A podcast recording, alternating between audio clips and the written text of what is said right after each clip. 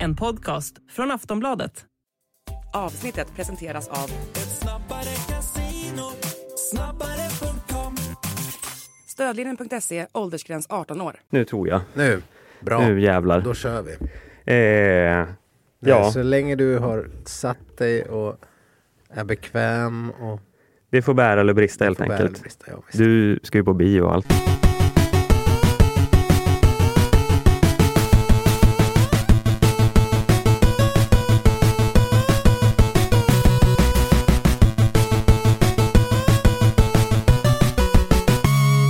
Ja, men god afton skidsnackslovers. Eller Privet skidsnackski ljubenki som man skulle säga på mitt nya språk. Ja, Eh, det är... var det Eh, god afton på ryska? ah, det, jag modifierade lite. Men det var eh, eh, Hej skidsnackslovers. Ja, ja. Mm. Kanske också passar bättre för jag vet inte hur dina poddlyssnarvanor är. Men jag skulle ändå känna att majoriteten av poddlyssnarna inte lyssnar på aftonen. Eh, nej. nej, det är sant. Så, det är ju att- bättre med hej. Be- hej är bättre. Ja. Eh, och jag, vet inte, jag säger god afton bara för att vi sitter här. Ja, det är inte afton nu heller. Det är eftermiddag. Men allt är ju väldigt förvirrat. Eh, ja, nu, nu, nu kan, med risk för att hamna i en sån här eh, eh, eh, gott slut diskussion här. Men, Ja, en sån vill jag aldrig ha mer. nej, men, Det är för övrigt Sköld och Stenqvist här. Det glömde vi säga. ja, Ja. men god Hej. afton. Ja. Eh, du det inte är det. Inspelningstiden här är 16.12 just nu. ja. Eh, börjar man inte närma sig afton snarare än eh, eftermiddag? Eller liksom kväll? God Jag kväll? närmar sig, men det är väl inte afton ändå? Nej. Ja men inte vet jag, är det skillnad på kväll och afton? God kväll? Eh, ja, alltså kväll och afton är väl ungefär samma sak. Ja. Mm.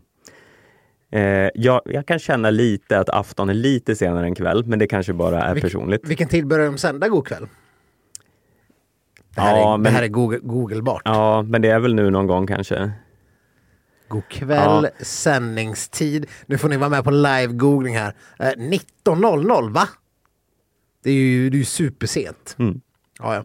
Nej, men det, okej, det hänger i lite luften, men, men eh, god afton. eh, 10 över 4, ja, g- gränspucken då. Jag skulle Mm. säga mer än, eh, mer, mer än god eftermiddag ändå. Ja.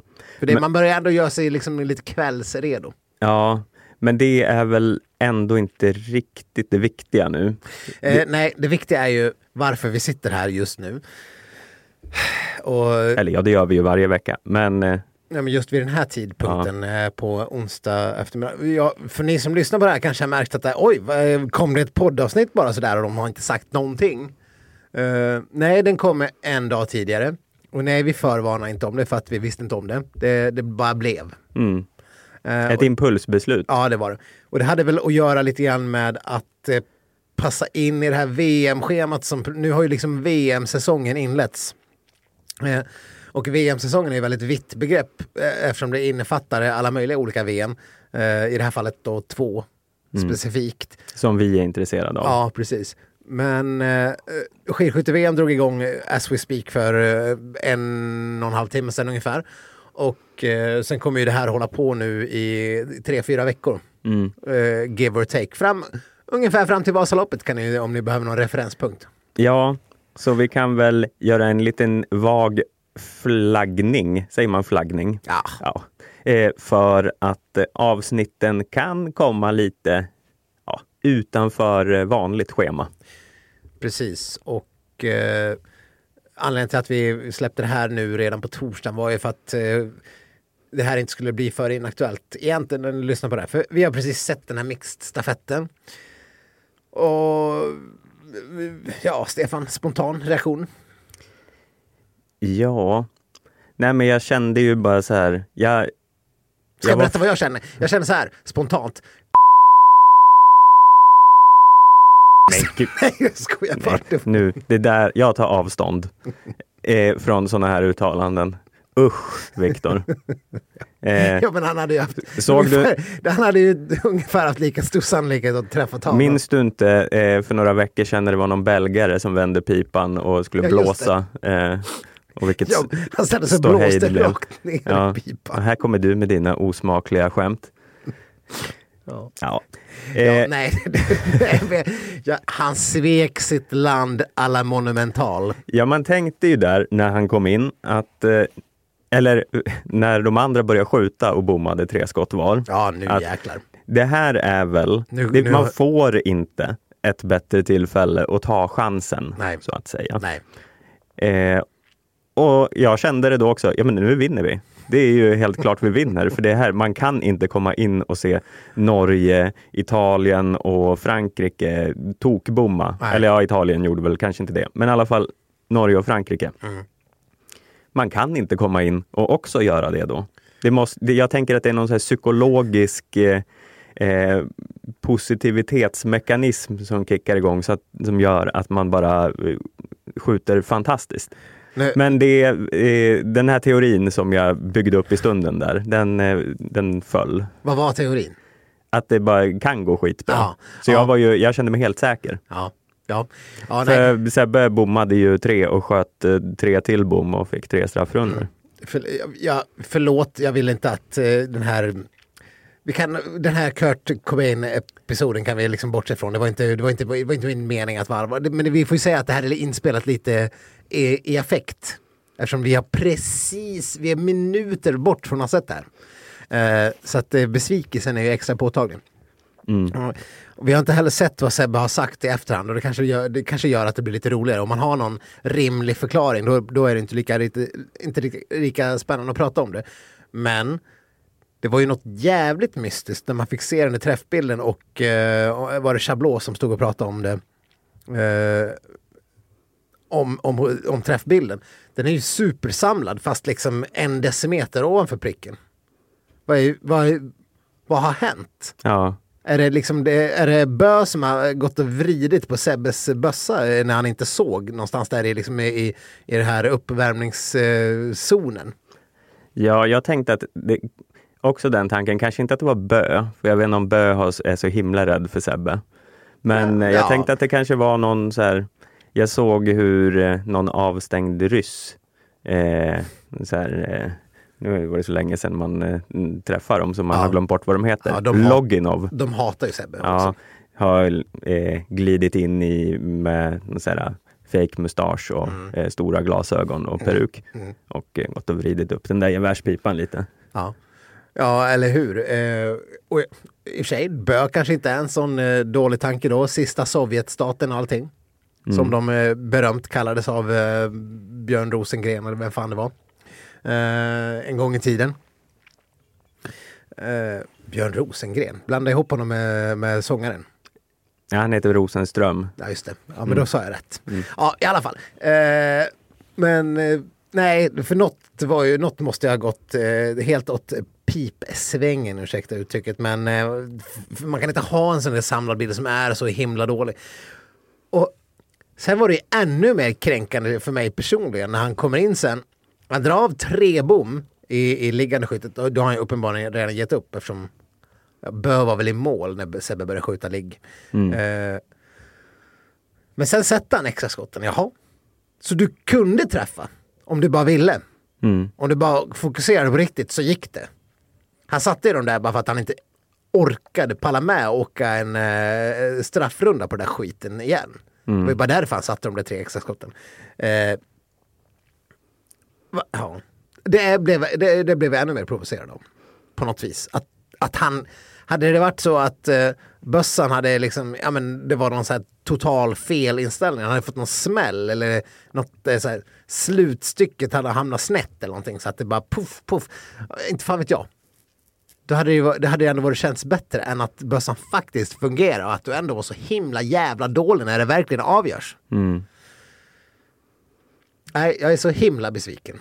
Ja, jag ser det på dig. Det är liksom, din besvikelse går att ta på. Ja, men vi har ju varit med om det här förut. Ja, vad sa de? Norge har tagit fem raka mixstafettguld i VM. Bara, bara en sån sak blir man ju spy av. Ja, och det Norge i den här stafetten tänkte man ju att eh, ja, de vinner väl förmodligen. Om de inte ligger jättelångt efter. Och det gjorde de ju Ja. ett tag. Ja, Men det spelar ju ingen roll för då, då ser ju alla andra till att skjuta dåligt och så kommer en jävla raket eh, Ah. bränslestyrd eh, lägrejd och bara kör ikapp en minut på, innan den sträckan är klar. Nej, det är så himla provocerande. Ja. Och jag menar Bö spelar ju ingen roll vad han håller på med. Han, Han kan Han skjuta straffrundor och vinna. Ja. Ja. nej, avgå alla. Mm. Har, vi, har det begreppet någonsin gjort sig förtjänt av en comeback? ja, nej, Mer det, nej verkligen. Eh, men jag vet inte, det känns som att eh, vi har mycket att vara oroliga för efter att ha sett det här loppet.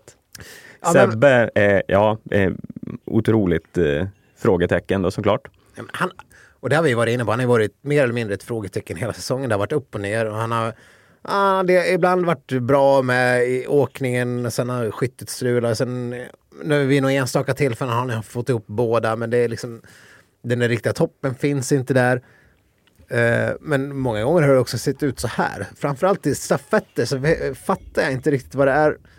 Varför är han så dålig i stafetter många gånger? Han är ju liksom han är många gånger sämre i stafetter än vad han är individuellt på något vänster. Ja, men eh, jag vet inte. Vi har ju ändå en fin så här stafetttradition på slutet. Det har ju brukat eh, kunna bli en, en medalj i alla fall eh, i de flesta mästerskap, även om någon eh, flunkar bort sig lite. Eh, och på något sätt tycker jag stafett, inledningsstafetten brukar sätta standarden för hela mästerskapet, för det slinker ju alltid in lite medaljer på eh, inom svenskt skidskytte som det ser ut eh, nu för tiden. Men efter det här så, ja, jag vet inte. Hanna Öberg eh, var ju inte direkt som att hon eh, visade något större självförtroende. Nej, men Eh. hon, var ju, hon, var, hon såg ut som hon har gjort hela säsongen. Ja, men eh, ja, hon sköt ju också massa bom och låg efter. Sen repade hon ju upp det okej, men det var ju inte, man såg inte, det skrek ju inte medalj om hennes Nej. varken åkning eller skytte. Eh, och både hon och Elvira Öberg verkar ju ha liksom, eh, anammat någon form av eh, snigelskytte. Eh, åtminstone Elvira brukar ju skjuta ganska fort. Ja. Eller ja, Hanna också för den delen. Eh, men nej, nu tog de sin tid. Ja. Det spelar ingen roll om de åkte ikapp eh, 10-15 sekunder för det eh, vilade de ju bort på vallen. Ja, märkligt.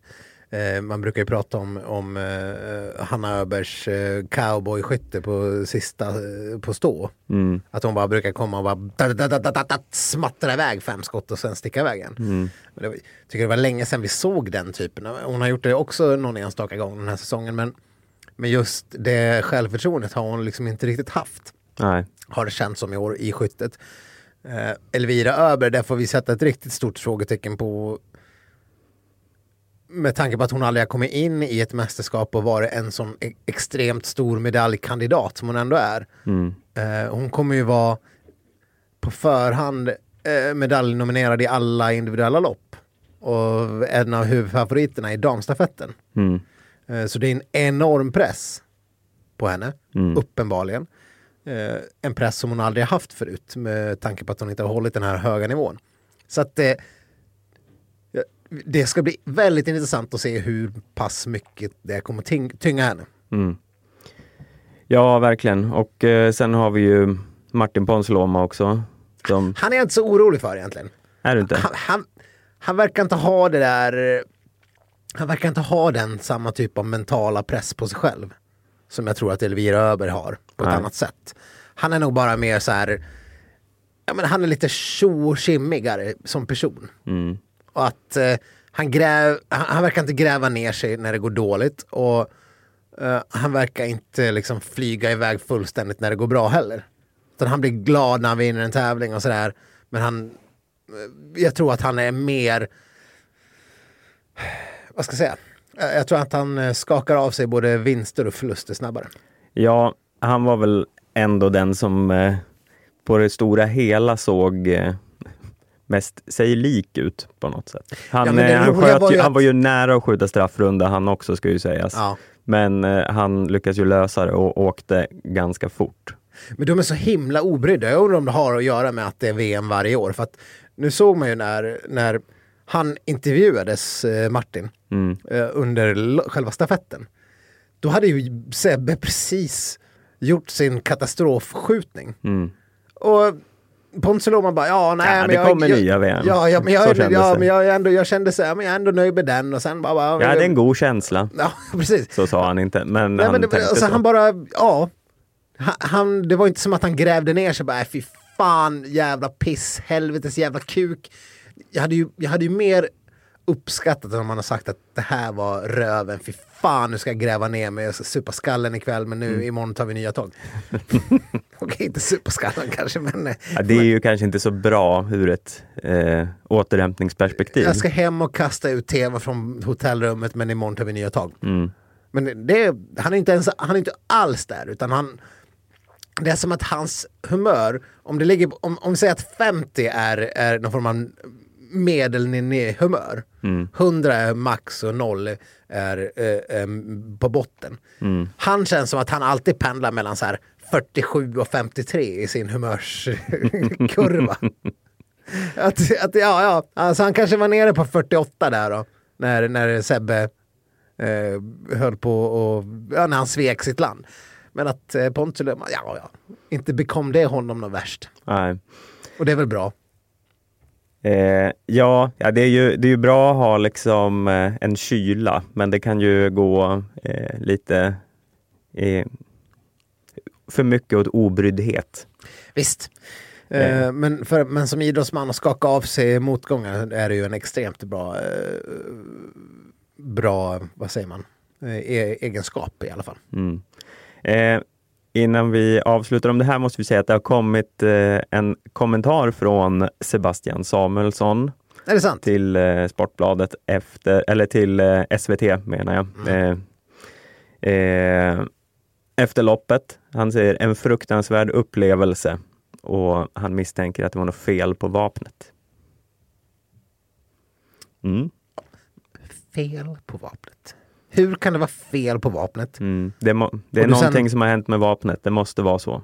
Du lyckas Det träffa... räcker med att vapnet fått en smäll. Det kan ha hänt jättemycket som jag inte vet om. Ja, ja. Ja, ja, nej, vi, ja, nej, visst. Jag hoppas det jag med. Mm. Det förklarar en del, men det, det förklarar fortfarande inte hur han kunde sätta eh, fem av åtta skott i, i, i stå. Nej. man har lite mer manöverutrymme i stå förstås. Så man sköt så här, typ liggträffar i stå och därför lyckas sätta dem. Mm. I don't know. Uh, ja, ja.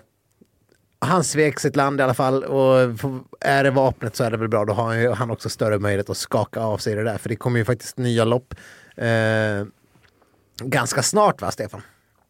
Ja, eh, vi har väl, vet inte om ni har hunnit lyssna på detta än, förhoppningsvis har ni det eftersom vi är så tidiga. Men under fredagen är det ju en sprint för damerna om jag inte minns helt fel. Det stämmer. Och eh, ja, där eh, hade man ju kunnat tänkt i alla fall att vi borde ha goda chanser, men jag tror ju ingenting längre efter det här loppet. Nej. Linn Persson kanske är revanschsugen. Ja, Eftersom hon petades inför den här stafetten. ja. Nej, men vad så här, om vi eh, ska tänka vad vi tror om det här VMet i stort, vad har du för förhoppningar och eh, ja, känslor? Ja, men av någon konstig anledning så trots att vi på förhand känns som vi har väldigt mycket olika medaljkandidater. Eh, på damsidan skulle ju i princip vem som helst kunna ta en medalj. På här sidan kan ju, ska ju Seb och Martin Ponsiluoma kunna vara med och slåss om medalj. Men jag har ingen god känsla. Jag har ingen god känsla. Eh, Det är risk för att det liksom börjar gå troll i det och tar vi inte medalj här på fredag i sprinten. Eh, herrarna alltså, individuellt har jag inga, det, det ska vara till en himla lyckträff om någon tar medalj känns det som. Eh, då, jag tror faktiskt de har sin stora chans i stafetten. Eh, att ta någon medalj. Oj, oj, Eh, oj, och då, då- vet vi ju vad som måste hända där. Liksom. Ja, Eh, så jag tror inte på någon herrmedalj individuellt. Det är damerna som kanske gör det, men det, det känns som att eh, Hanna är för osäker. Elvira pff, vet inte riktigt. De andra eh, måste ju ha den där dagen. De är ju inga som hamnar på pallen hela tiden. Så jag tror att det kan gå riktigt, riktigt dåligt. Jag tippar på en, max två medaljer. Mm. Äh, jag, eh, jag tror på damstafetten av eh, någon anledning. Jag tror att de har eh, repat sig lite till dess. Och sen kanske eventuellt i den avslutande massstarten känner jag att det skulle kunna hända något. Men jag tror vi får eh, vänta länge. Det här hoppas vi att vi får äta upp ganska fort, men Ja, eh, man kommer ja. ju sitta och hoppas. Det är ju liksom som sagt, det är lopp fredag eller lördag. Sen är det jaktstarter på både dam och här sedan på söndagen. Så det, och sen är det hela nästa vecka, är det ju i princip varje dag är det ju något nytt lopp. Och sen stafetter nästa helg. Mm. Eh, och det kommer vi ha hunnit prata om innan dess. Men vi, jag, jag, jag hoppas jag verkligen har fel. Mm. Det får vi veta redan nästa vecka. Då. Ja, vilken peppig start, vilken peppig podd ni har slagit på. Ja du, det kommer bli ännu peppigare snart. Want flexibility? Take yoga. Want flexibility with your health insurance? Check out United Healthcare Insurance Plans. Underwritten by Golden Rule Insurance Company, they offer flexible, budget friendly medical, dental, and vision coverage that may be right for you. More at uh1.com. Ja, vad, vad säger du om att Ebba Andersson är historisk? Hade du koll på detta innan det hände? Eh, nej. Har du koll på det nu? Nej, det har jag inte, men jag antar att det är någonting första svenska damåkare att vinna tre lopp i rad. Ja, tre distanslopp i rad. Mm. Eh, först, ja. Om det nu var, jo, första någonsin. Mm. Eh, jag tänkte om det var första på mycket, mycket länge. Men det var, ja, nej, hon är historisk. Eh, nej, men det får man väl säga. Vi kan väl konstatera att damerna redan har gjort en hi- historisk säsong. Eh, Frida Karlsson har ju vunnit fler lopp den här säsongen vad, vad Charlotte Kalla gjorde under någon av sina eh, säsonger. Mm. Eh, så redan nu är det ju historiskt bra på svenska damsidan. Ändå är det ett fiasko eh, vi måste ändå börja prata om. Mm.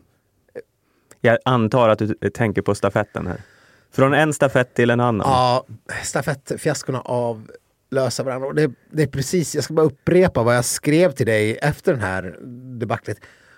Varför är det alltid så att det är alltid någon svensk dam som, som gör bort sig på damstafetterna? Mm. Alltid är det någon. Ja. Varför har inte vi fyra åkare som gör en bra dag? Nu var det Moa Ilar. Illa Ilar. Mycket, mycket illa. Hon tappar alltså 30 sekunder på, eh, ja, vem var det ens? Kalvå. Fossesson, jag vet inte, det är någon, någon norsk. Jag, har inte, jag, jag, jag är för arg för att kolla tillbaka på det där. Eh, men när vi, ja, när vi har chansen, vi har ett jättebra lag. Och, och visst, det är bara världscup, men vi har inte... Flugstad Östberg var det va? Ja, det var det. Ja, det var det såklart. Hon, hon är bra igen. Kul för henne. Jag är ändå genuint glad för Flugstad och Östberg någonstans. Men det är ju genuint trist att det ska vara norska Mm. som är bra igen. Men ja, nej, men det ligger nog till det. För Norge eh, har ju, även om de inte har ett superstarkt lag, Nej, men de så är ju- jämt det, det är aldrig så att eh, någon flunkar ut totalt riktigt. Nej, och Det sen har det- de eh, Johaug på slutet och så vinner de. Mm. Eller Johaug på andra sträckan och då har de redan vunnit på förhand. Mm. Eh, Eller och Östberg som vinner på slutet. Men nu har de inte ens Johaug. Vi har ett jätte, jätte, jättebra lag på pappret. Vi, vi ska liksom sopa banan egentligen. Mm. Och så vinner de ändå. Mm. Hur är det ens möjligt att de vinner ändå när vi har, jag menar på pappret, åtminstone, men det är ju typ bara Östberg som kanske skulle platsat i svenska landslaget. Mm. Överhuvudtaget. I alla fall i en, i en stafett. Och visst, vi saknar Frida Karlsson, men det är ju bara en person. Mm. Och nu är det Ilar som, eh, eh, som gör bort sig. Men det behöver ju inte vara Ilar, det kan ju lika gärna vara som i OS, att det är Frida Karlsson som eh, gör bort sig, att det är eh, att det är eh, vallarna som gör bort sig. Men det är alltid någon. Alltid är det någon. Vi vinner aldrig de där jävla stafetterna. Nej, nej, Vi vinner en gång otroligt. och det var när Stina Nilsson eh, lyckas eh, spurta ner Johaug i Seefeld eller var det var någonstans. Mm. That's it! Vi vinner ingenting. Nej. Och vi förlorar och förlorar mot Norge hela tiden. Men det här var så otroligt märkligt att de skulle slå oss. Det, det, det var också så här, man kunde inte riktigt ta in det att vi inte vann. Nej. Och vi blev ju trea, fast sen blev vi tvåa på grund av att eh, Tyskland hade anmält fel åkare. Så det var ju, ja, jag inte. Det, är, det är ju inte ens som att man kan säga att det var en andra plats Nej, egentligen. egentligen. Nej. Nej, men det är lite grann som att eh, eh, jag såg någon, eh, Manchester City fotboll, de, eh, de har eh, gjort massa ekonomiskt fuffens så de kanske skulle bli av med sina sex ligatitlar de har tagit sig. Det var väldigt spekulativt. Men då skulle Liverpool i så fall ha vu- vunnit tre gånger och det skulle bara kännas, ja, det är inte så man vill vinna någonsin. Det Nej. är bara trist. Mm. Eh, man vill inte att någon ska ha dopat sig och blivit liksom avstängd tre år senare. Det, det guldet eller silvermedaljen eller vad det är smakar inte lika gott. Nu är det bara en världscup andra plats så att det, det kan man ju verkligen ha eller mista. Mm. Det är fortfarande det att vi får stryk av Norge som svider så in i helvete i skidsjälen. Mm. Eh, Och när vi ska bara vara bättre. Det, det, om vi skulle ha kört om den där stafetten. Jag skulle inte kunna föreställt mig att Norge skulle slå oss igen med, med de lagen vi har på pappret. nej. Eh, men eh, alltså, vad... Hade det här varit skidskytte, nu har vi precis snackat en massa skit om skidskyttestafett. Ja. Men där hade vi i alla fall haft eh, våra starkaste namn på pappret, eh, eller med i stafetten. Och, eh, men vad ska man säga här om att Frida Karlsson inte är med, att Linn Svan inte är med i andra laget då? ja, man blev ju lite... När det var en sån luddig, ut, luddigt utskick av uh, skidförbundet först. Att uh, Linn Svan står över idag så att eh, ja, vi, de kommer köra de tre första sträckorna bara. Mm. Och då blir man ju så här. Ja, vadå står över? Ja men, ja, men varför står hon över? Står hon över bara för att hon inte vill? I så fall är hon ju en fucking C-word. liksom. Mot sina lagkamrater som eh, vill åka stafett. Bara, nej, jag, jag känner inte för idag så jag skiter i det. Eh, Så till slut så tvingas de komma ut med någon form av förtydligande att hon inte kände sig helt hundra när hon vaknar. Mm. Och det var väl tur som fan att de kom ut med det. Varför sa ni inte det på en gång? Mm. Är det något man behöver liksom hemlighålla för konkurrensen innanför, in, in, inför VM? Det är inte som en NHL-skada där de liksom betecknas som upper eller lower body injury bara för att inte motståndaren ska veta att nu ska vi hugga den jäveln på axeln. Då finns det ju en anledning att mörka skador. Ja. Men så Här är det ju bara astöntigt att de inte säger direkt från början. Nej, hon hade en känning så hon står över för att inte riskera någonting inför VM. Fine! Då behöver vi inte ens diskutera det här något mer. Nej. Ska vi behöva gå runt och tro att hon sviker sitt lag bara för att... eh, ja, Men hålla på och åka tre sträckor är ju också, det här har vi ju pratat om förut. Men eh, det måste ju kännas så fruktansvärt B som en av de tre åkarna. ja. Eh, ja, varför gör jag det här? Ja, jag det- förstår att Maja Dahlqvist gör det, för hon, hon kanske vill... eh, Hon, hon kanske, eller det var kanske inte ens var hon som började. jo, det var det. Hon ja, men åkte, då vill hon ju köra för en stafettplats. mm, Då vill hon visa att äh, jag är faktiskt bättre än Emma Ribom. ja, Vilket hon inte var. nej, fast de var ju i princip jämnbra. Ja, Så det var ju en, eh, hon visar ju upp sig som en god reserv kan man ju säga. verkligen. Men jag tror inte att någon kommer peta Emma Ribom där. Nej, det, det, nej, det hoppas jag verkligen inte. Nej. Eh, inte om, för man, man måste också göra någon bedömning sammantaget av säsongen och Emma Riboms uh, distansförmågor Mm. har ju visat sig vara hästlängder bättre än uh, Maja Dahlqvist den här säsongen. Ja, Så det vore ett extremt tjänstefel. Och, Ja, absolut. Men, eh, nej, men som sagt, jag kan också förstå varför hon åkte, men eh, så lite halvkul för eh, Johanna Hagström och Moa Lundgren. ja, Och, alltså Moa Lundgren gjorde ju ändå en eh, helt okej sträcka. ja, verkligen. Eh, men to what use för att stå som DNF i Ja. resultatlistan. Ja, sen lyfte Maja någonting så här innan eh, de körde att ja men kanske så, eh, ja men kanske jag och, eh, vem sa vi att det var mer? Inte Lund, Lundgren utan Hagström. Hagström. Ja men jag och Johanna vi kanske kan köra en halv sista sträcka var eller något sånt där. Eh, jag tyckte det lät som en kul idé. Ja, Hade de fått göra det? eh, det har jag väl svårt att tro. Kanske. Eh, nu tror jag ju inte att det, de hade vunnit så mycket på att få göra det, men det låter ju som något som måste passera runt ett väldigt eh, eh, nitiskt regelverk som Ja. det redan är. Kanske hade varit lättare om det inte hade varit 7,5 kilometer. Eh, för övrigt eh, kan jag väl föra fram till protokollet att uh, stafetter på 7,5 kilometer det är Guds gåva till skidåkningen. Mm. Fem är för kort, tio är för långt. Ja, Sju och en halv är perfekt. ja. Ja, nej absolut. Varför har det inte alltid varit så? Nej, men de tänker ju ganska långsamt inom skidförbunden. Ja. Och nu ska vi behöva sitta genomlida ett jävla VM där det ska vara fem och tio kilometers sträckor. Bara för att, eh, ja, nej, för att det var någon gång i forntiden satt ett schema till här VMet liksom tre år tidigare. Så då, gud förbjude att vi skulle ge oss in och ändra på det i efterhand. Mm. Eh, jag menar, vad skulle kunna hända? Jag menar, upp och ner och ner och upp och höger och vänster. Liksom, vi vet inte varken till eller från längre. Va? Ska de åka som de gör i världscupen? Hur ska vi kunna förstå någonting? Jag hade ju en liten, så här, innan den här skidskyttestafetten var nu, nu har ju alla mina liksom, eh, tankar om allt eh, flygit ut genom dörren. Ja. Men jag tänkte ju först, bara, ja men det är ju ganska kul att inleda ett mästerskap med en mixstafett. Kan de inte slänga in det i skid-VM också? Eh, en inledande stafett, man får se massa åkare, det är, så här, det är lite festligt. Eh, eh, tyvärr, om det här hade varit i eh, längdskidåkningen så hade ju Sverige fått ställa upp med liksom Björn Sandström, Linn Sömskar, en vallare och eh, eh, Ekströms eh, blåbärssoppa-ansvarig för att alla andra eh, ska liksom, på höghöjdsläger eller vila sig i form eller någonting. Va- va- Varför tror du det? Eh, Eller vad, vad, de hade bara av... ja, men de prioriterar andra lopp och så. Ja, ja. De, de har sin egen plan. Ja. Eh, Jo, men det finns ju någon form av... Det finns ju fortfarande någon form av traditionellt tänk.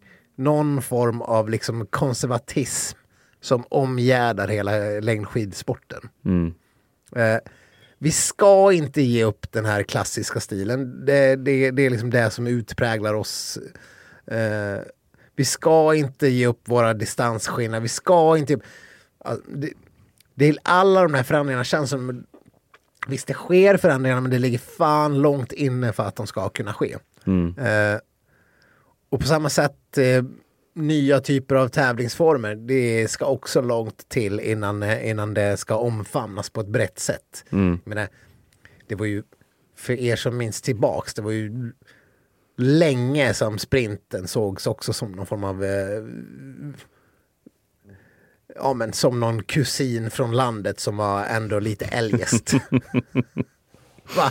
Ja, ja, men så var det ju. Så att, eh, Eh, spri- sprintstjärnorna var ju inte, de var ju inte Per Elofsson. Liksom. Nej, Man eh, såg ju inte på dem eh, som några riktiga idrottare. Nej, nej men det var ju den här... Björn det var ju den, Lind och så det här. var ju den började, dåliga Fredriksson-brorsan då, Ja. som kunde helt plötsligt börja vinna lopp. ja, Bara för att han var bra på att åka kort snabbt. sen som tur var vann vi ju en massa eh, guld i diverse mästerskap. Ja. Så då eh, eh, fick vi ju lite statushöjning Ja, och visst. insåg att det här är något vi kan gynnas av. Jo, men det är ju det som krävs. Man börjar se att ja, men okej, det här är ändå ett VM-guld i, i historieboken som jag ofta, så, så ofta pratar om. Historieböckerna. Ja, Eh, lika med en mixed stafett i, i längdskidåkning. Jag, jag är precis som dig. Jag förstår inte varför vi inte har massor med mer mixed eh, distanser, stafetter. Eh, Singel, sprint, lång, kort, vad fan som helst. mm, Mer mixed åt folket. ja, Eh, man kan ha fler nationer som har möjlighet att hävda sig. Eh, man behöver inte ha fyra bra herråkare eller fyra bra damåkare för att ha en chans att ta en medalj. Utan det kanske räcker om du har en eller två bra. mm, Vilket fler länder har möjlighet att ha. Eh, till exempel. Det är också roligare, också någon form av jämlikhetstänk. Eh, ja, men det är ju så stört, jag hörde bara på radiosporten här eh, för några dagar sedan. När en, eh, en eh, eh, hon som åker, eh, eh vad heter det, Nils van der Poel-sporten skridsko. Skridsko. det var inte svårare så. Vi Eh, har redan glömt bort den här sporten nu när han har slutat. Den hade en kort eh, comeback när vi brydde oss och nu vet vi inte ens vad den heter. Vet du vad Sveriges största framtidshopp i eh, Nils van der Poel-sporten heter? Eh, nej. Eh, hon heter Beyoncé. Eh, jag hoppas att du skämtar här. Nej. Eller hoppas, men det här borde man ju ha hört talas om. Eh, hon heter Beyoncé. Hon heter Beyoncé Andersson. Beyoncé Andersson. Beyoncé Andersson. Det är alltså inte eh, den amerikanska sångerskan som har bytt nationalitet och blivit eh, skridskogigant på gamla dagar. Nej, hon heter Beyoncé Andersson. Tänk vad eh, intressant det hade varit. Beyoncé sadlar om. Ja. Satsar på skridskokarriär i Sverige. Jag kan Ja. nog inte tänka mig någon mer oväntad nyhet faktiskt. Nej. Nej, det, nej, den hade varit stor- svårslagen. Men ja, i alla fall. Eh, jag hörde Radiosporten hade skickat ut någon till Vänersborg, eller vad fan det var, där Nils van der Poel hör hemma. Och pratade med hans, eh, hans pappa som är tränare där och Beyoncé Andersson som är eh, Sveriges största skridskotalang då. I, i, för sin åldersgrupp, hon är väl typ så här 14-15 år. Hennes största dröm var såklart att åka OS. Men fortfarande så här, ja, och vad vill hon mer? Ja, hon tyckte att eh, hon hoppades på att 10 000 meter skulle, eh, att damerna också skulle få åka 10 000 meter. Mm. Och då bara så här, fortfarande så bara stung får man den här eh, hjärnan exploderar emoji-reaktionen. Va? Får inte damerna åka 10 000 meter på OS? Jaha, det, är, det, här, det här finns fortfarande. Mm. Vilket är så sjukt. Att, att det här fortfarande, man, kan inte riktigt förstå att det här existerar fortfarande, men det, men det är klart det gör. Man, varför skulle man vara förvånad över det? Mm. Eh, men, men så är det. Ja, men det är alltså å andra sidan, det är ju all, det känns som det är så inom allt. Vi har ju pratat om att friidrotten är progressiv och eh, ändrar eller har liksom eh, samma distanser och liknande. Men de eh, är ju också, vi, vi har ju inte att damerna kör 10 kamp exempelvis. Eh, jag vet inte om det ens är något som är på tapeten. Aldrig, aldrig hört den diskussionen. Nej. Men eh, man kan ju tycka att den, det, det borde ju finnas en diskussion åtminstone. Ja, verkligen. Totalt. Eh, Precis lika orimligt som, eh, som att de inte får köra 10 000 meter på skridsko-VM. Eller som att, eh, jag menar backhoppning har väl precis letat sig in i, i, i, i damklasser. Ja, Och jag skulle inte förvåna om det fortfarande finns massa skillnader där heller, men det ska vi inte uttala oss om. Men det är bara det fakta att det fortfarande är så och att eh, vi precis i längdskidvärlden har börjat eh, omvärdera det här. Eh, är ju, ja, det är ju skamligt sent. mm.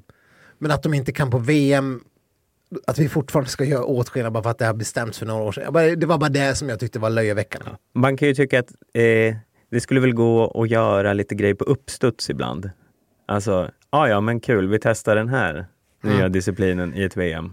Ja, det är, Behöver det vara så himla krångligt måste man klubba igenom det i 15 distanser med två år emellan varje möte. Ja men det är som att de är oroliga för att de ska behöva backa från det här beslutet. Att de nu efter den här säsongen kommer fram till att nej, samma distanser var nog ingen bra grej ändå. Så vi, vi kliver tillbaks och kör olika för att eh, alla tyckte det var bäst. Det är klart de inte kommer komma fram till det beslutet. Det, det vore ju helt sjukt. Mm. Eh, så då kan man väl bara köra, li, löpa linan ut direkt. Mm. Sen exakt hur distanserna ska se ut, det måste man väl kunna ha någon form av mån att eh, röra sig om. Ja, Eh, vi, kommer, vi kommer kanske inte veta om 10 kilometer, åka 10 kilometer i världscupen he- helg ut och helg in är liksom eh, framgångsreceptet. tycker inte jag heller. Jag tycker att det ska finnas utrymme för att köra olika distanser på ett mer eh, flexibelt sätt än det gör idag. ja, ja, man kan väl köra 7,5 ibland, 15 ibland, 30 ibland, Det spelar fan 75 ingen roll. ibland. Vad fan, Nej, verkligen. Man kan väl variera Det lite. spelar absolut ingen roll. Eh, alla tävlar ändå på samma villkor. Man Liksom. kan åka baklänges. Jag som, som Bryntesson. Ja. Har vi pratat om det? Nej, men Nej. han ska i alla fall åka Vasaloppet baklänges.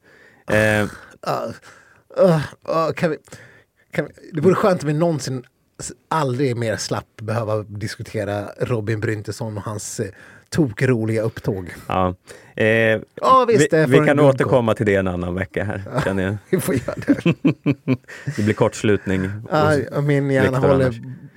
Bokstavligt talat på att explodera. här. Ja, men ska vi nämna något lite roligare i alla fall? Eh, det, det roligaste som har hänt. Det vi kom in på det här det var ju för att eh, 7,5 kilometers eh, stafetter var det bästa som hänt. Ja, det är lite svårt att komma ihåg eftersom eh, Ja. det tog en vändning. Ja, förlåt. Men det som är roligt, skulle jag ändå säga, var eh, herrarnas stafett i helgen. Ja, det ledde oss ju rakt in i herrarnas stafett i helgen. Mm.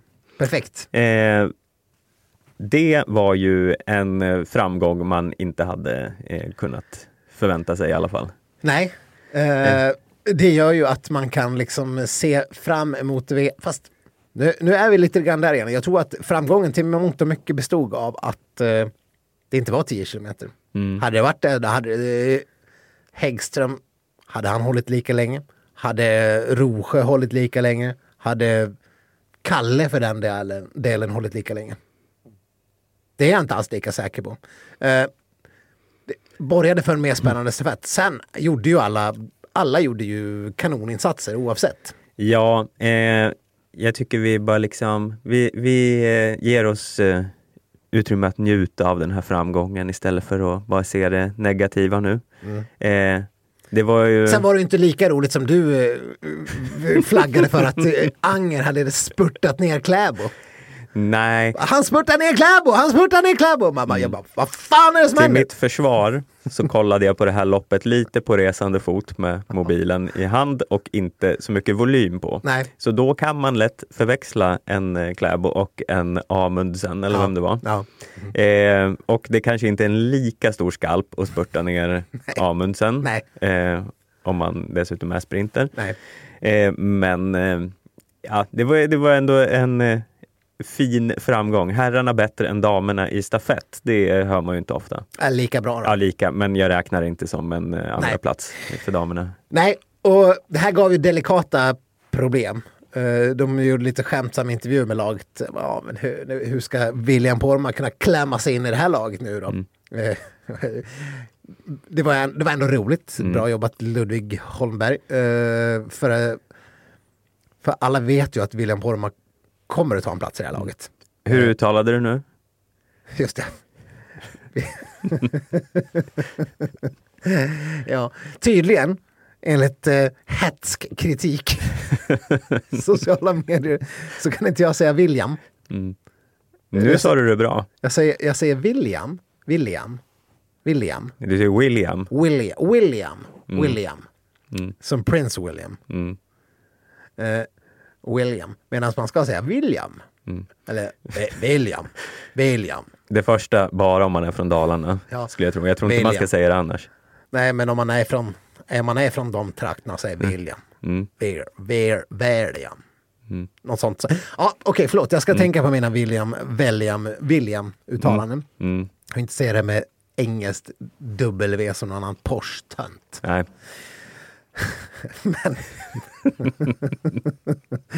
Ja, vi, ta, vi tar åt oss av kritik snabbt. Lättkränktheten är total. Mm. Men, ja, eh, alla fall, alla förstår att han ska in i laget. Till och med alla som åker i det här laget. Och till och med Häggström eller Rosjö som är de två som riskerar att petas ur det här laget. Mm. För det ska man ju vara väldigt tydlig med att Kalle och Anger inte kommer petas. Nej, det har man väl svårt att se. Eh, och inte vet jag, nu gjorde ju Häggström en, en kanonsträcka men jag har ju ändå varit lite inne på att det är Rosjö, eller det är redan när vi tog ut laget tidigare, att det är Rosjö som ska ha den där platsen. Men här ger jag ändå en viss eh, mån, formmån. Mm. Så att eh, jag tror att det där laget tas ut bäst dagen innan stafetten. Ja, eh, ja, det känns omöjligt på förhand. Eh, det, och det, nu tror jag inte att någon annan riktigt kan blanda sig i, men eh, vem fan vet om de har en stark inledning på mästerskapet eller så. Eh, tänker främst på? Burman. Jag tänkte, väl någon annan. Vilken, vi har väl rabblat upp hela svenska herrtruppen. Burman. Ja. Dröm vidare, Stefan. ja. Mm. Ja, ja. Jag har inte drömt klart. Nej. Nej.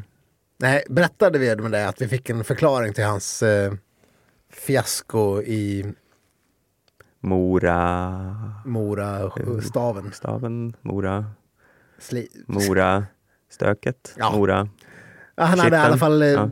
han hade i alla fall eh, haft sönder bindningen och sånt. Mm. Det kanske vi har sagt förut. Skitsamma. Men nej, att herrarna bara, jag menar vi, herrarna brukar ju bara skrälla till och vinna guld på mästerskap lite go- någon gång ibland, även om det nu var typ tio år sedan. Mm. Eh, Så att vi, att vi helt plötsligt eh, är, är och härjar i världscupen och, och kommer på andra plats. Ganska välförtjänt andra plats. Ja, verkligen. De eh, alla gjorde ju kanonlopp och eh, var med hela tiden och det var ju en bra avslutning också även om Pellegrino var för svår där på Mm. upploppet. Fascinerande. Han är, han, jag tyckte de sa var han typ 13 år äldre än, eh, än Anger. Mm, Det är fan sjukt. mm, Och att han är så jäkla rapp. mm. Ja, men Pellegrino känns som han har fått eh, en liten nytändning den här säsongen för han är ju eh, bättre i distans än vad han någonsin har varit Mm. och fortfarande eh, ja, med i alla sprinter i princip. Kanske är på grund av Lill-Pelle där hemma. Mm. Heter han Pelle? Ja. Pelle Pellegrino, det är ett bra namn. Ja, det är lite som Pippi Pelikan. Ja.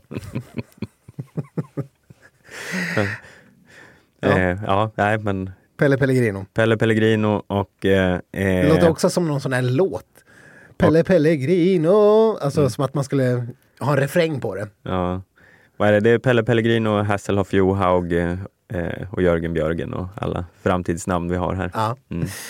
Eh, ja, nej, det kan ju vara det som gör att han har, han har kommit in i någon form av ny fas Mm. i sin karriär. Han kanske också ser slutet så han kanske tycker att det är dags att ta chansen.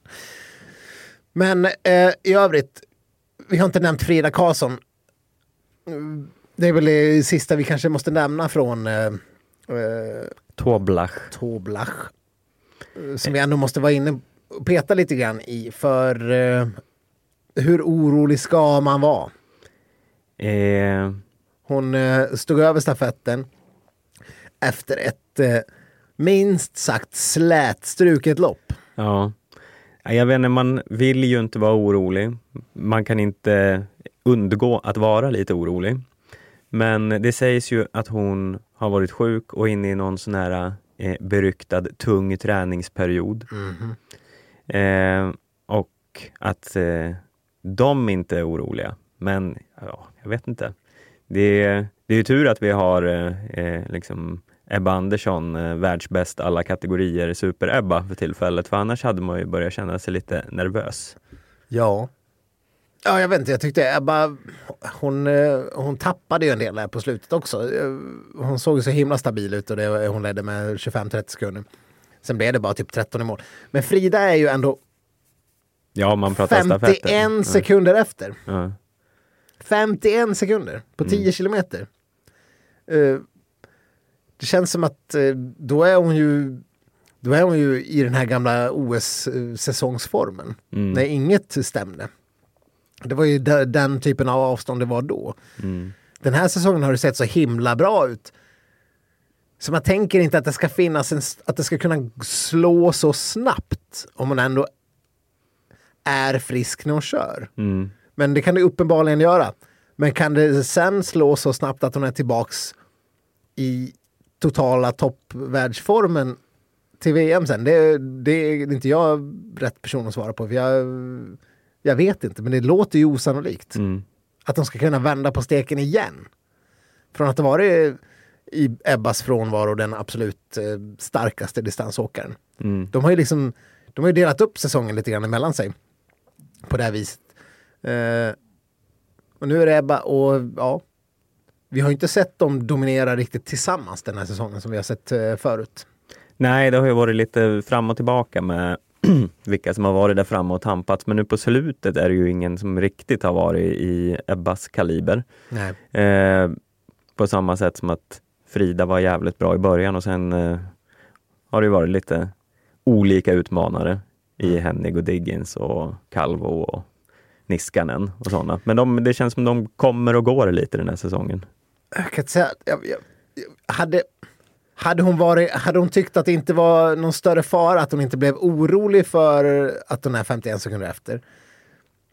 Då, då skulle inte jag riktigt förstå varför hon eh, väljer att stå över stafetten.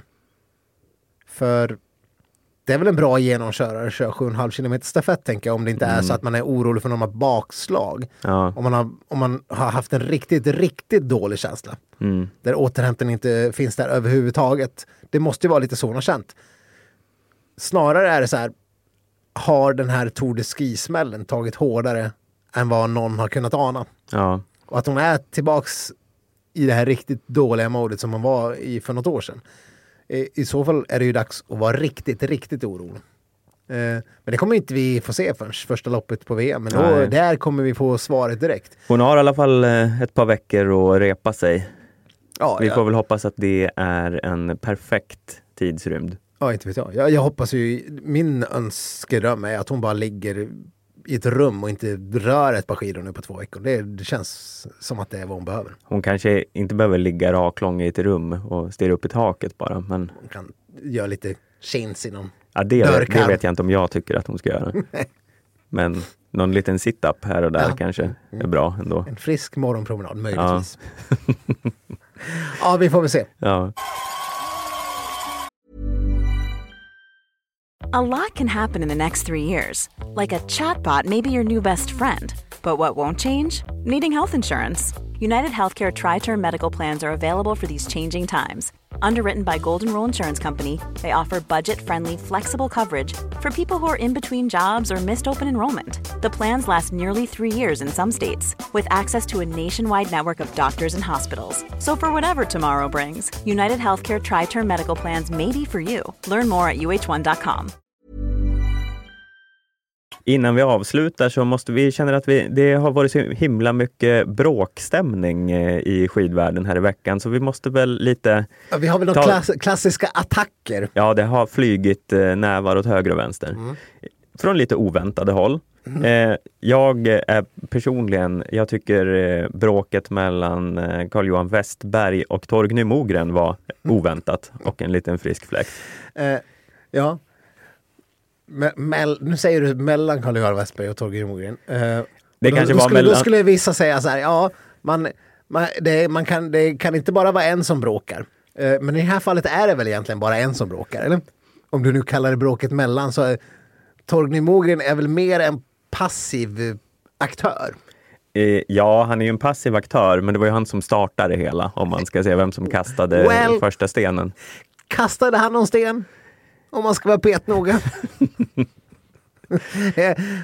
Sänkta ribbor för stenkastande känner jag. Eh, I alla fall om det ska ses som någon form av personligt stenkastande. ja, men det Det är mer kanske ett, ett generellt uthivande av en sten i någon form av vakuum i rymden. Ja, ja, han kastar den väl inte rakt i ansiktet på Carl-Johan Westberg. Nej, det gjorde han verkligen inte. Det får man väl säga att det gjorde han inte. Han kastade den mot eh, hela herrlandslaget minus tre. Eh, om ni inte har hängt med i det här så eh, för några veckor sedan när VM-truppen togs ut så eh, tyckte Torgny Mogren eh, att man kunde slänga in lite vem fan som helst utöver eh, Poromaa Halvarsson och eh, Anger som redan var klara för att eh, de är bara utfyllnad. Det här togs inte emot jätteväl Nej. av eh, Sveriges samlade herråkare. Icke. Om Eh, du med Förutom Sveriges Kalle samlade- Halvarsson som eh, typ Om du med var... Sveriges samlade här åkare menar Carl-Johan Westberg och eh, Simon Andersson, eller vadå? Eh, ja, men Anger har också varit ute efter och eh, käftat lite. Har även han? fast han inte var en av dem. Nej, okej. Eh, ja, hur som helst. Carl-Johan Westberg, eh, jag ska citera hans Instagram-inlägg här. Eh, SM-guld och SM-silver för Simon Andersson och mig idag på 30 kilometer. Fantastiskt kul. Men vi är två 30-åringar som drömmer om något större. Tyvärr kommer vi inte tävla på den stora scenen under VM i Planica. Vi kommer köra Smart Energy Cup i Ulricehamn och tävla om några tusen lappar för att kunna fortsätta satsningen mot nästa stora internationella mästerskap. Det kommer bli tufft att vara i toppen även i Ulricehamn och kanske kommer vi behöva klämma in något flyttjobb innan vi laddar om mot nästa tävling. Jag drömmer om och gör varje dag mitt yttersta för att ta en medalj på ett internationellt mästerskap. Tillsammans med bland annat Simon försöker jag hela tiden hitta vägar för att åka fortare. Samtalsämnet under många träningspass är Hur tränar norskarna? Långloppsåkarna har höjt så mycket. Kan vi ta efter? Eh, bla, bla, bla, bla, bla. Om jag en dag inte längre tror på en medalj i de stora mästerskap, att en medalj i det stora mästerskapet är möjlig, då kommer jag lägga skidorna på hyllan där och då. Men för all del Torgny Mogren, släng in vem fan som helst i Planica och släck drömmen för Johan Häggström eller Erik Rosjö om att ta en VM-medalj i en teamsprint eller stafett. Eller så slänger du dig själv i väggen och börjar behandla oss som drömmer om medaljer med lite respekt! Tonfallet var fri tolkning Ja. där på slutet. Ja. Men, ja. Mm. Eh, ja, vad känner du för det här bråket? Vad, vad, ty, tycker du att Carl-Johan Westberg har liksom fått till det? Jag har två svar. Mm. Boo fucking who och Cry me a river Carl Johan Westberg. Mm. Det har väl inte varit en hemlighet för uh, trogna lyssnare av skidsnack att jag inte har hyst varma känslor för Carl Johan Westbergs skidkarriär genom åren. Uh, jag har liksom inte kunnat låta bli att glida honom. Mm. Av den enkla anledningen att eh, varje gång han har fått chansen i landslagsdräkten, vilket är många gånger, så har han levererat ännu en ny stor besvikelse. Mm. Han är sämst när det gäller och har varit gång på gång på gång på gång på gång. Han har också en liten historia av att skylla från sig på ett eh, spännande sätt.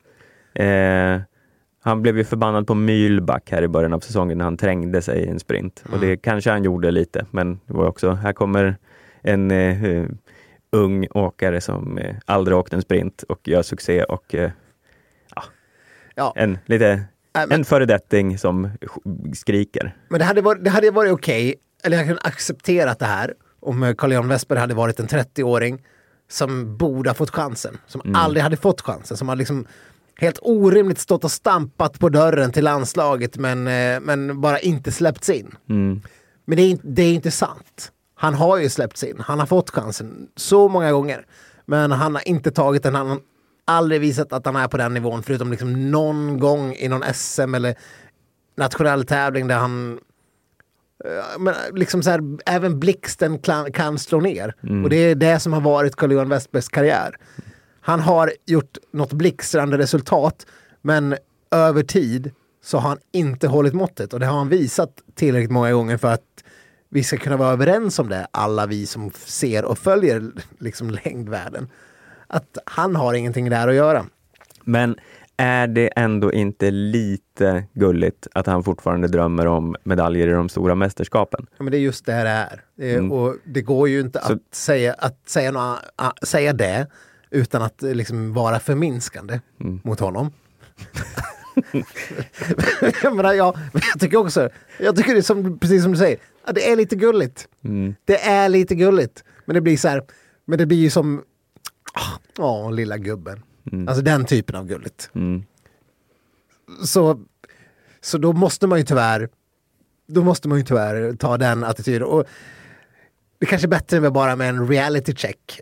Visst, dröm om det är du, Carl-Johan Westberg, om att ta medalj på det stormästerskap. Men tills du har visat någon, någonting om att det skulle vara en halvt realistisk dröm så kom inte tuta i någon annan att vi ska liksom tro på dig. För att eh, vi kan ju bara bedöma allt vi har sett under tio år på, eh, på den eh, seniorscenen i Sverige. Mm. Och det har inte varit någonting som liknar medalj vid mästerskap eller knappt ens deltagande vid mästerskap hittills. Så sue us for not believing in you. I don't know. Ja, eh, vi ska inte stöta det här mer, men jag tolkar det som att eh, Viktor kommer stå i Torgny Mogrens eh, ringhörna i UFC-fighten Eh, mellan ja. eh, ja, Mogren och eh, Westberg. Eh, det kan du ge dig på. Mm. Jag stöttar alltid Torgny. Alltid. Jag var ju ändå på plats under VM 93. Såg fem milen. Så att eh, efter det så... Hur mycket minns du av den? Okej, kanske inte supermycket. Men, men ändå. Mm. Sen dess, då tar man Torgnys ringhörna i, i alla lägen. Hur som helst, eh, vi ska väl bränna av den sista attacken. Mm. Eh, eh, ännu, ännu mer avlägsna aktörer kan man väl säga här. Eh, vi får gräva fram den gamla skidskytten och, och längdskidåkaren Anfisa Retsova. Mm. Eh, och det handlar då om eh, lite oklart att det är inte Sverige och Sebastian Samuelsson som är i skottgluggen. För han har ändå varit den som har varit liksom riktigt, eh, eh, riktigt hård mot ryssarna.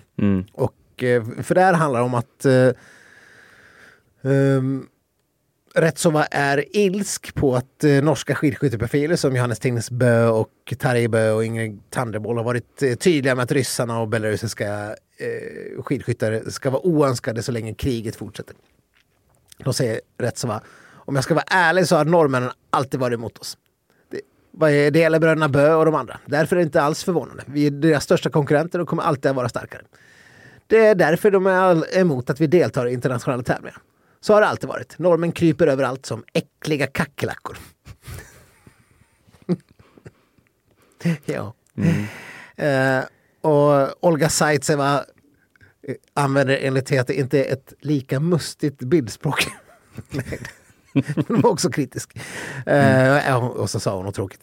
Eh, nej, äckliga kackerlackor. Det skräder inte orden ändå. Nej, det är hårda ord och eh, eh, vi ska inte sträcka oss så långt som att eh, norrmännen är äckliga kackerlackor. Men ettriga är de ju. Eh, ja. ja, nej. Man, där vet jag inte riktigt vilken ringhörna jag skulle ställa mig i. För att eh, man har ju svårt att bärsa ner på någon som ändå tar bladet från munnen och, och kallar norrmän för äckliga kackerlackor. Är- Men det kanske är lite hårt. Det är lite hårt och du kanske inte heller är beredd att ställa dig på eh, rysk sida. Nej, men jag har ju också in not so many words sagt eh, åt Sebastian Samuelsson att eh, Vi behöver inte nämna det Nej, igen. så att jag menar, man, man, vad jag säger och vad jag tycker kan vara två helt olika saker. Ibland säger man bara saker för provocerandets skull. Stefan. Eh, men eh, nej, sen tycker jag också att själva, eh, om man ska kolla till själva poängen här.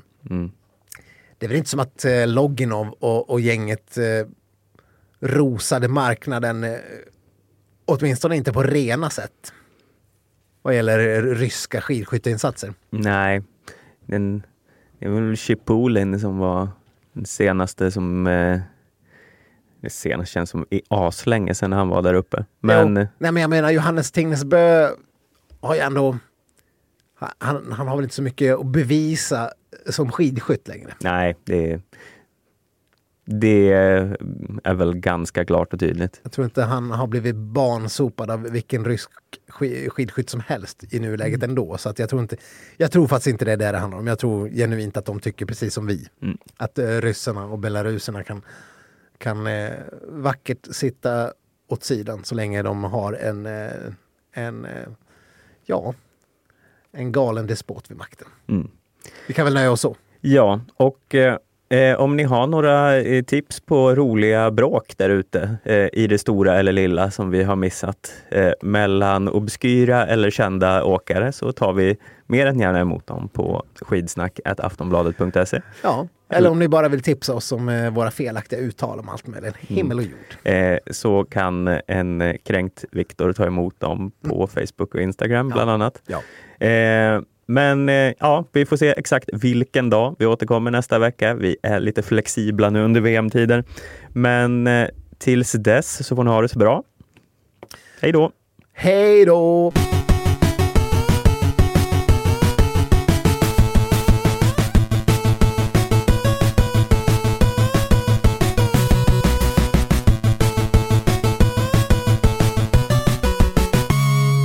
Har lyssnat på en podcast från Aftonbladet.